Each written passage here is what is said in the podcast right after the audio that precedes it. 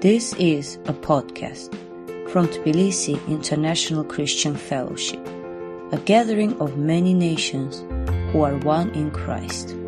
This sermon is from our series on Paul's second letter to Corinthians called Power in Weakness.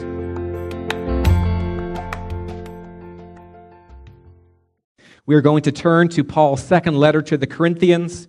We are steadily working through this epistle in a series I've called Power in Weakness. And let's turn to that. Um, I'm not sure if we have it on the screen today, but 2 Corinthians chapter 3, verses 7 to 18 to the end of the chapter. And let's roll up our sleeves and get into the Word of God together. Listen to what our Heavenly Father has to say to us through Paul, who writes 2 Corinthians 3, verse 7. Now, if the ministry that brought death, which was engraved in letters on stone, came with glory, so that the Israelites could not look steadily at the face of Moses because of its glory, transitory though it was, will not the ministry of the Spirit be even more glorious? If the ministry that brought condemnation was glorious, how much more glorious is the ministry that brings righteousness? For what was glorious has no glory now in comparison with the surpassing glory. And if what was transitory came with glory, how much greater is the glory of that which lasts? Therefore, since we have such a hope, we are very bold. We are not like Moses, who would put a veil over his face to prevent the Israelites from seeing the end of what was passing away. But their minds were made dull, for to this day the same veil remains when the old covenant is read. It has not been removed because only in Christ is it taken away. Even to this day, when Moses is read, a veil covers their hearts. But when anyone turns to the Lord, the veil is taken away. Now, the Lord is the Spirit, and where the Spirit of the Lord is, there is freedom. And we all, who with unveiled faces contemplate the Lord's glory are being transformed into his image with ever increasing glory, which comes from the Lord, who is the Spirit.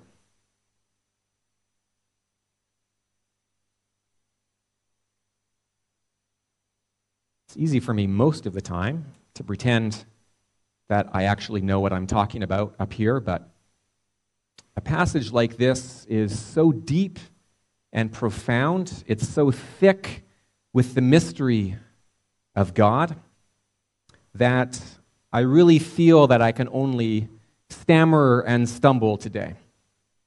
And I wish I could explain things crisply and clearly so that even a five year old could understand, but that would give the wrong impression of this passage because I think even Paul is groping as he ascends to the full glory of the gospel. And perhaps I can illustrate what I'm getting at when I'll tell you what it's like to visit my friend Andrew. To go to his apartment on Paliashvili and you press his number uh, on the door pad and he answers the phone and he buzzes you in and there's a metallic clunk as the lock releases and you swing open that heavy metal door and go into the very large and very dark entranceway of his building.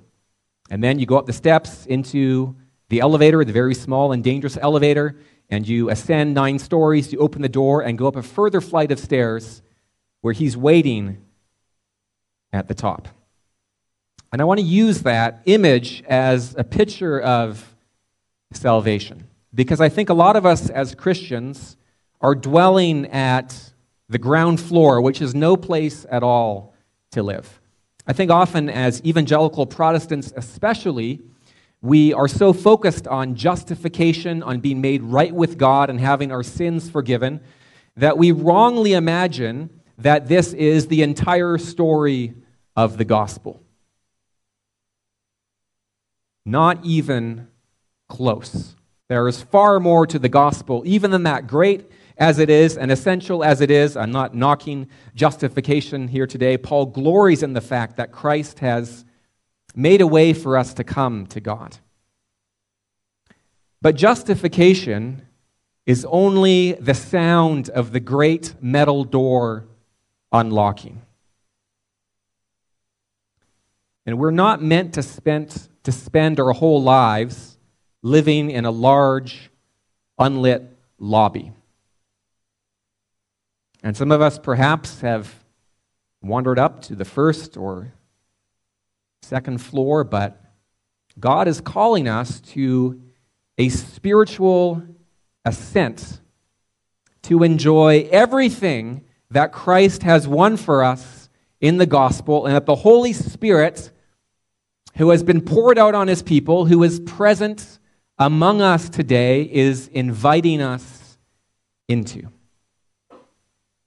The heart of the gospel is not justification, that is just the doorway into the heart, the climax, the apex of the gospel, which is participation in the very life of God. Full communion with Father, Son, and Holy Spirit when we are transformed to become as much like God as it is possible for human beings to be. That may have raised a few eyebrows, and you'll understand as we go on why I'm groping as I try to explore what it means to behold, to participate in, to become the glory of God. Glory is deceptively simple words, only five letters in English. And we could define it perhaps as the overwhelming brilliance and splendor of God's essence. But glory is a reality that cannot be defined with mere words. I know we love clear propositions that we can get our minds around completely and feel that we've not only apprehended but comprehended what Scripture is saying. And the glory of God is something that blows through all our mental capacities. It is simply beyond words as we press into this mystical reality of the glory of God. It's best experienced not propositionally through words, but poetically through pictures, as Scripture so often does. And if you were to turn with me to the book of Ezekiel, a very bizarre prophet of God, I must say, who had some extremely strange visions, if you've ever dug into that book. And in the opening chapter of Ezekiel, he has this appearance of the glory of God in the land of Babylon by the Kebar River. He sees a windstorm and an immense cloud with flashing lightning. He sees strange winged creatures. He, see, he sees wheels spinning. And then in Ezekiel chapter 1, verse 22, he says, Spread out above the heads of the living creatures was what looked something like a vault, sparkling like crystal and awesome. Under the vault, their wings were stretched out one toward the other, and each had two wings covering its body. When the creatures moved, I heard the sound of their wings, like the roar of rushing waters, like the voice of the Almighty, like the tumult of an army. When they stood still, they lowered their wings. Then there came a voice from above the vault over their heads as they stood with lowered wings. Above the vault over their heads was what looked like a throne of lapis lazuli, and high above on the throne was a figure like that of a man. I saw that from what appeared to be his waist up, he looked like glowing metal, as if full of fire, and that from there down he looked like fire, and brilliant light surrounded him. Like the appearance of a rainbow in the clouds on a rainy day, so was the radiance around him. This was the appearance of the likeness of the glory of the Lord. When I saw it, I fell face down and I heard the voice of one speaking. A bizarre and overwhelming vision. You notice that Ezekiel doesn't even describe this as the glory of the Lord. It's several steps removed. It's the appearance of the likeness of the glory of the Lord. And he sees a human being glowing like fire. What humans, human beings were meant to be as we're united with God. And our original purpose as human beings, going all the way back to ancient history in the book of Genesis, was for us to, to behold, to participate in, and to reflect the glory of God. Adam and Eve, Genesis tells us, were created in the image and in the likeness of God. They were icons. Icons fashioned by God to mediate the divine presence to his creation. And when the other creatures in the garden encountered Adam and Eve, they were the, experiencing the presence of God through his, his image bearers.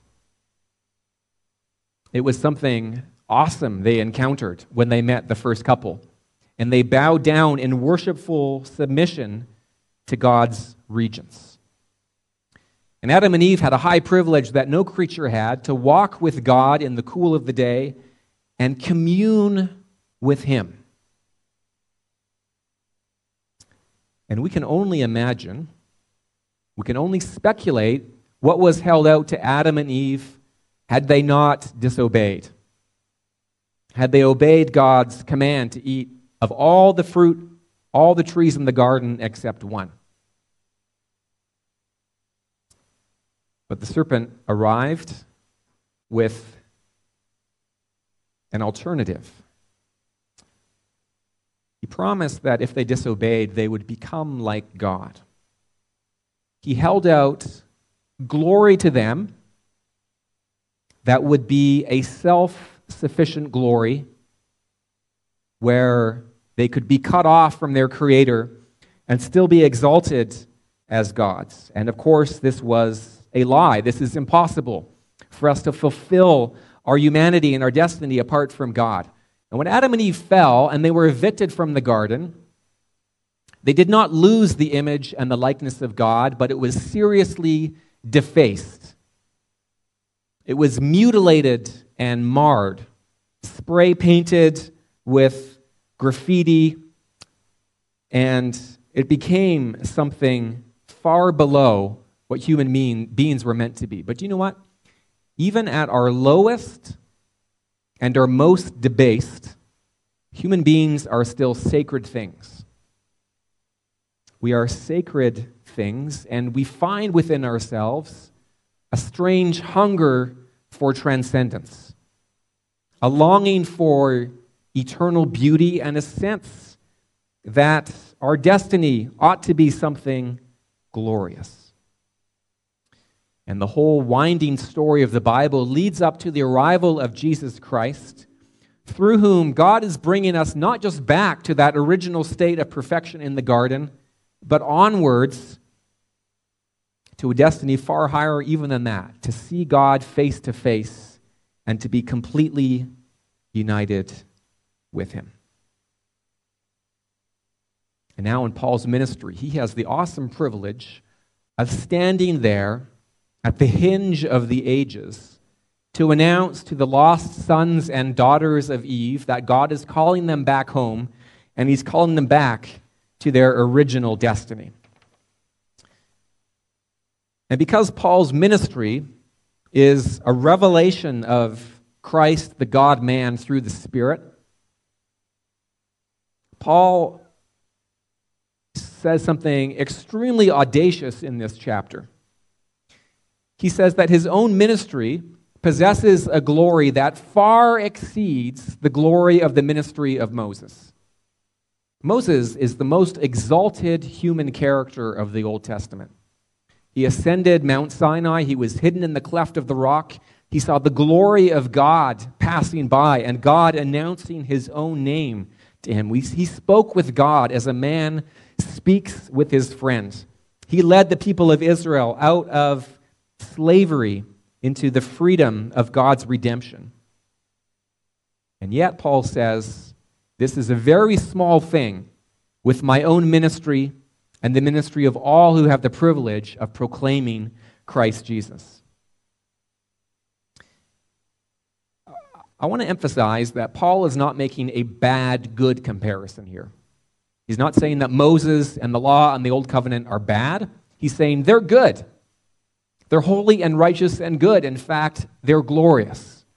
It's not a good bad comparison, it is a good and a far, far better comparison, such that Moses' ministry in comparison has no glory at all. And Paul reflects on the story of Moses in Exodus chapter 34. The second time he went up to Mount Sinai after he had smashed the two tablets of the law when he saw the people worshiping the golden calf, he went up a second time, and God again wrote the ten words of the covenant with his finger on these stone tablets.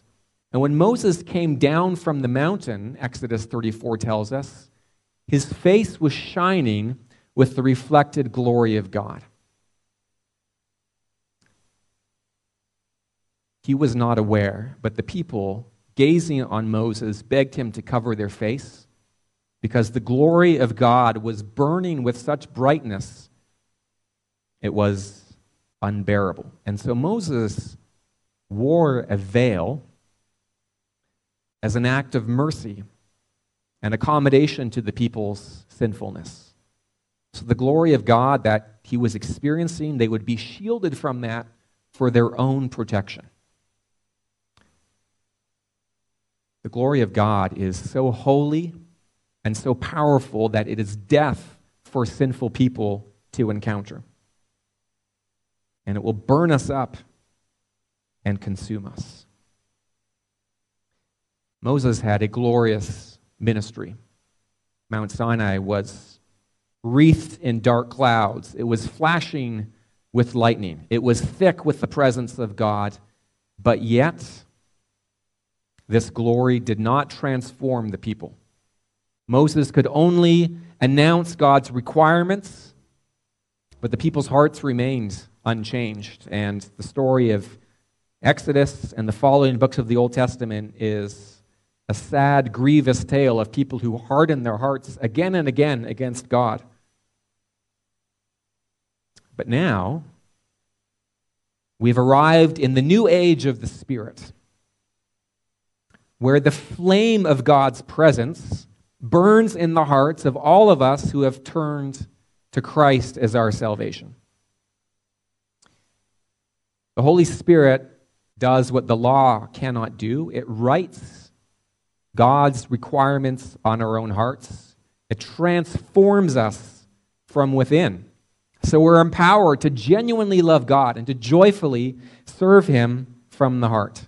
And this is why Paul is very bold, why he preaches the gospel so freely and openly, because he's ministering in the power of the Holy Spirit. No veils are needed. The veil's been torn in two, and God has burst out of the temple to be with his people. And so the ministry of the Spirit is not a ministry of condemnation like the old ministry, it is a ministry of righteousness that makes us right with God, that opens that heavy metal door so we can come into God's presence. More than that, the gospel, the ministry of the Spirit, gives us the full liberty of the sons and daughters of God.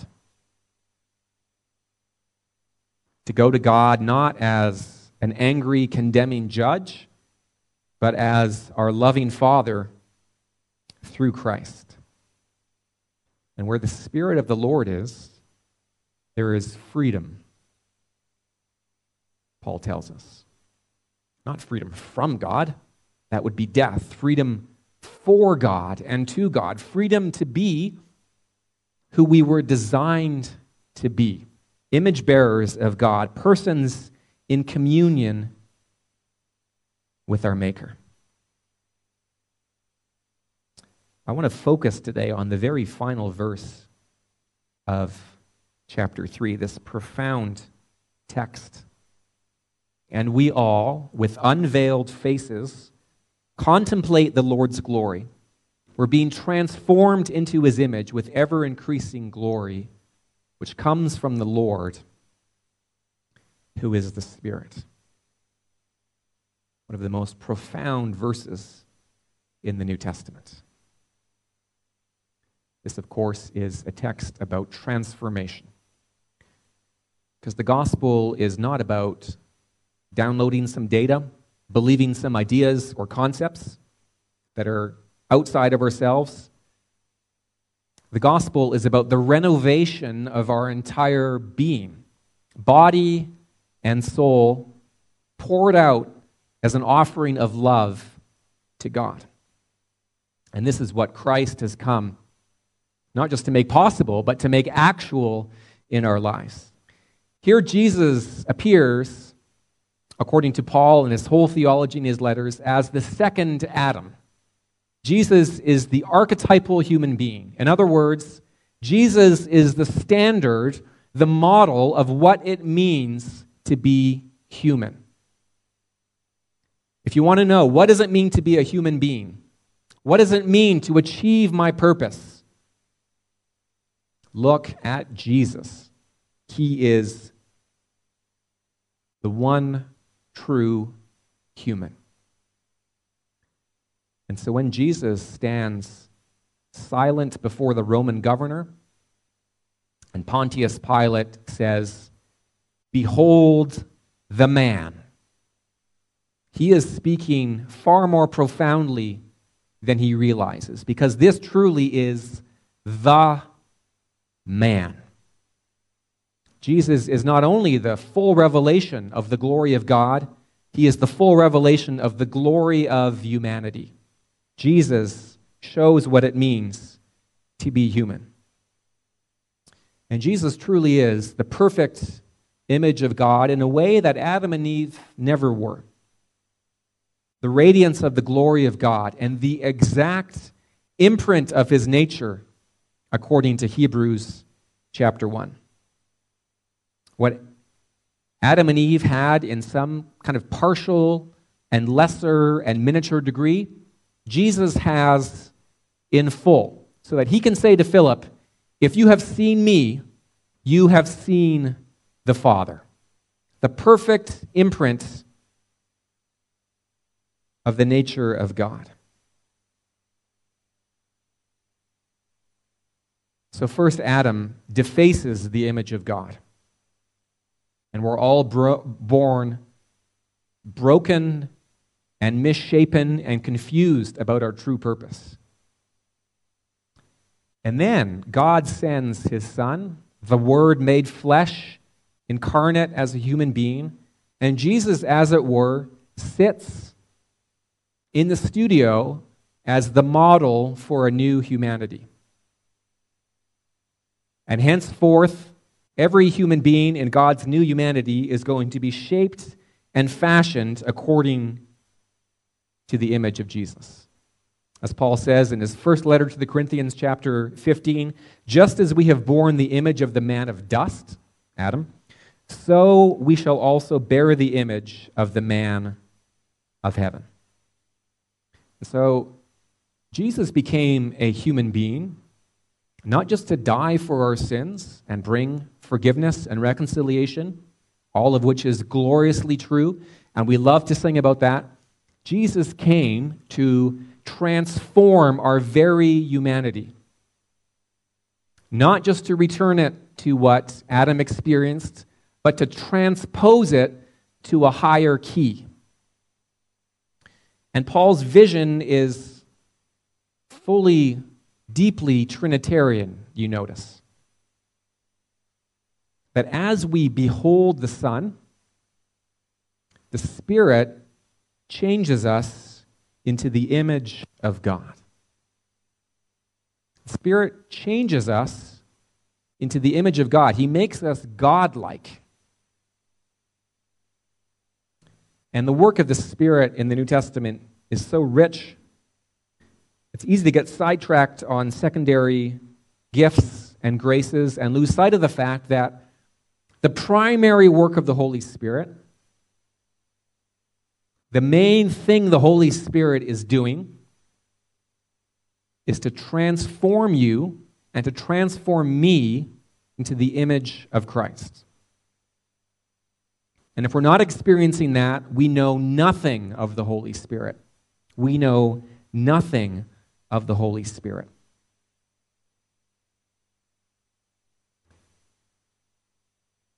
In Genesis chapter 2, God forms Adam out of the dust of the ground, and then he breathes the breath of life into his nostrils, and Adam stands up from the earth as a living human being.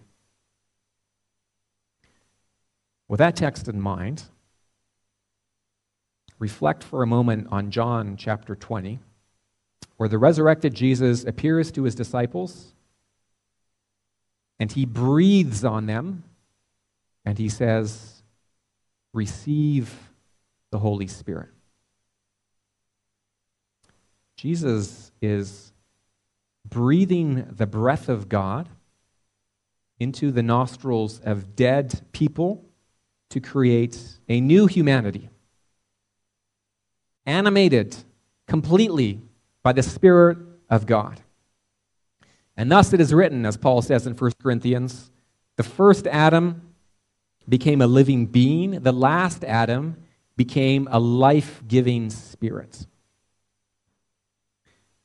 And of course, this, from first to last, is a gift of grace. When we talk about our spiritual ascent to God and the glorification of our humanity, I want to make it very clear. We're not talking about a project of self perfection that you can achieve yourself by certain dietary habits and meditation and yogic practices. It's nothing like that at all. It's simply a gift poured out on a startled and surprised and very undeserving people. And as Paul so often does, you'll notice if you look at that verse carefully, he says, And we all are experiencing this. Yeah, this is not just an achievement for Christian elites, for great saints and monks and mystics. Paul was a man who had ascended to the seventh heaven and received visions of which he was not permitted to speak. But this participation in the glory of Jesus is for all of us. The dullest, youngest, most ordinary Christian, the person here who loves Jesus but is feebly struggling against sin, it is for all of us as a gift of the sheer grace of God, because frankly, it is completely unachievable by our own efforts. And this transformation happens, Paul says, through beholding the glory of the Lord. We are changed into the image of God through the steady contemplation of the incarnate, crucified, ascended, and reigning Lord. Here's the secret of change, the mystery of transformation fixing your eyes on Jesus, the author, the perfecter of your faith. And I think the reason I fail so often and the reason you fail and fall so often is because that we've taken our eyes off of Jesus and we're focused on ourselves and our own transformation and our own failures. And therefore, we have cut ourselves off from the power of transformation. What we long for is blessed self forgetfulness, total absorption in the person of Jesus, where his glory, his person, and his work fill our entire horizon. And of course, our minds are involved. It's an intellectual contemplation, of course, and it involves thoughtfully meditating on Jesus as we encounter him in the pages of this book the Word of God and we hear Him preached. But this contemplation is not about an analytical study, it is the gaze of love. It's the contemplation of worship. Do you know that we become, over time, we all tend to become what we worship? If you love someone, if you adore them, if you admire someone and have massive respect for them, their values, their character, their very mannerisms will become your own, often quite unself consciously. You become what you worship.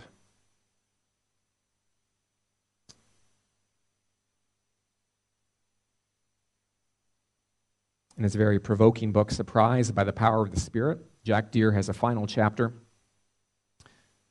where he talks about his own pursuit of God. And he says that in his life, the one prayer he's always returned to is this Father, by your Holy Spirit, help me to love Jesus with the same love with which you love him. Imagine for a moment the Father's love for his Son. And God's unbounded delight in the glory of the second person of the Trinity. And the Holy Spirit has been given to us so that the communion the Father enjoys with the Son and the communion the Son enjoys with the Father, He came so that we would be pulled into that relationship ourselves. And this comes, this transformation comes through beholding the glory of Jesus. Are we growing in the grace and knowledge of the Lord Jesus Christ? Are we growing in the grace and knowledge of the Lord Jesus Christ? I think, sadly, for so many Christians, we begin with our hearts very warm with love for Jesus. And then in discipleship, we get distracted by all sorts of fascinating sidetracks and secondary issues. And we can speak very intelligently and passionately at great length about all sorts of aspects of Christianity, but we would have very little to say about the glory of Jesus because we have spent so little time fixing our eyes on Him. And what the Holy Spirit wants in your life, most of all, is for you to be obsessed with the face of Jesus. Because beholding is becoming. We behold and we become. And we stand there before Jesus, our faces turned towards him, and then they begin to shine with the reflected beauty of the Son of God. And this transformation already begins when we first turn to Christ. And it is a process that is going on even now at this moment. Notice Paul is speaking in the present tense. A transformation that will only be consummated, that will only be completed when Christ himself returns. As John says, 1 John chapter 3, what we will be has not yet appeared. But we know that when he appears, we shall be like him because we shall see him as he is. The trumpet will sound your body will be raised incorruptible and glorious, and you will stand before Jesus. And in a moment, in the twinkling of an eye, his presence itself will radically and fully transform you into the complete image of God. Christ is the perfect, the exact image of God because he is himself true God of true God, true light of true light. Fully human and fully God, bearing the image perfectly. And Paul says, we will bear the same image. Not a faint copy, not a miniaturized version. We will bear the same image as the Son, who is the exact imprint of the Father's glory. And then, in the resurrection, we ourselves will be shining with the very glory of God. It's an astounding promise. Can you feel yourself ascending in the rickety elevator up towards God? And this process is what the early fathers, very first Christians in the centuries following Jesus, called theosis, deification or divinization. This is where your eyebrows will go up in your head. Read things like St. Athanasius, who's the very definition of orthodoxy. He wrote in his book on the Incarnation Christ became man that we might become divine. Christ became man that we might become divine. And he uses this language again and again, as do the other early fathers. This is not where I throw off my disguise and announce I've been a Mormon all along. We're not talking about becoming God in that way. We're talking about being partakers of the divine nature, as 2 Peter tells us. We think of Jesus in John chapter 10, quoting these words from Psalm 82 I said, You are God's, Son of the Most High, all of you.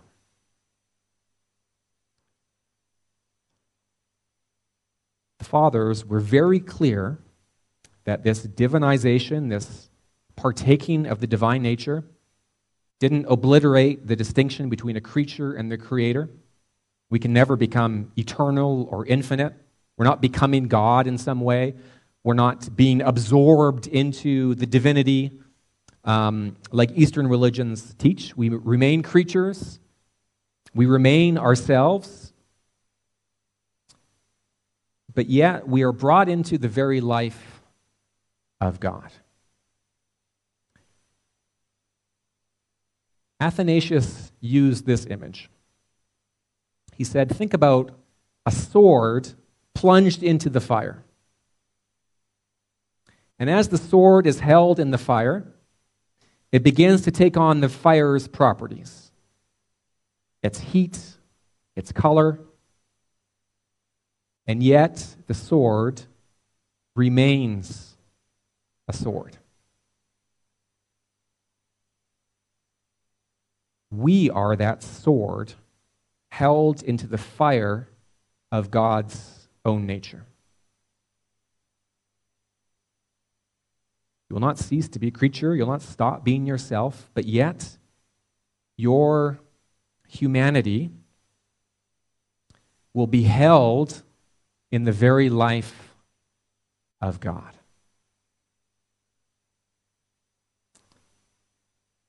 We have no idea what that means. And I honestly have no idea what I'm talking about right now. But in some mysterious way, far beyond what we can imagine, the divinity of God is going to completely interpenetrate our human natures. This is an astounding vision to be brought into the very life of God, to participate in full communion with the Father, the Son, and the Holy Spirit, to stand there with unveiled faces, beholding, partaking, reflecting the glory of God. All sheer gift. What Christ has done for us as the head of the new human race. He's poured out his Holy Spirit on his church so that as we go on in weakness, in shame, in struggle, in frustration, as Paul himself is living in this letter, there is a mysterious life at work in our souls, in this community, transforming us into the very image of God through Christ. Let's bow our heads and pray and ask for the continued work of the Spirit in our lives. God, you have called us into such astounding mysteries. And our hearts and our minds can barely fathom the things that you have promised us. And we pray, Lord God, that you would greatly enlarge our conception of the gospel, the glory of Jesus, who he is, and what he has won for us. And Lord, help us to live now in light of this future promise. To live with purity of love, with a passion for your glory, with our eyes fixed on Jesus, beginning even now to experience the blessed forgetfulness of the contemplation of your face.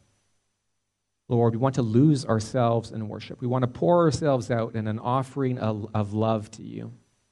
Lord, we hunger for you, we thirst for you. Reveal yourself to us, in us, and through us, we pray. All through the name of your Son, Jesus Christ. Amen.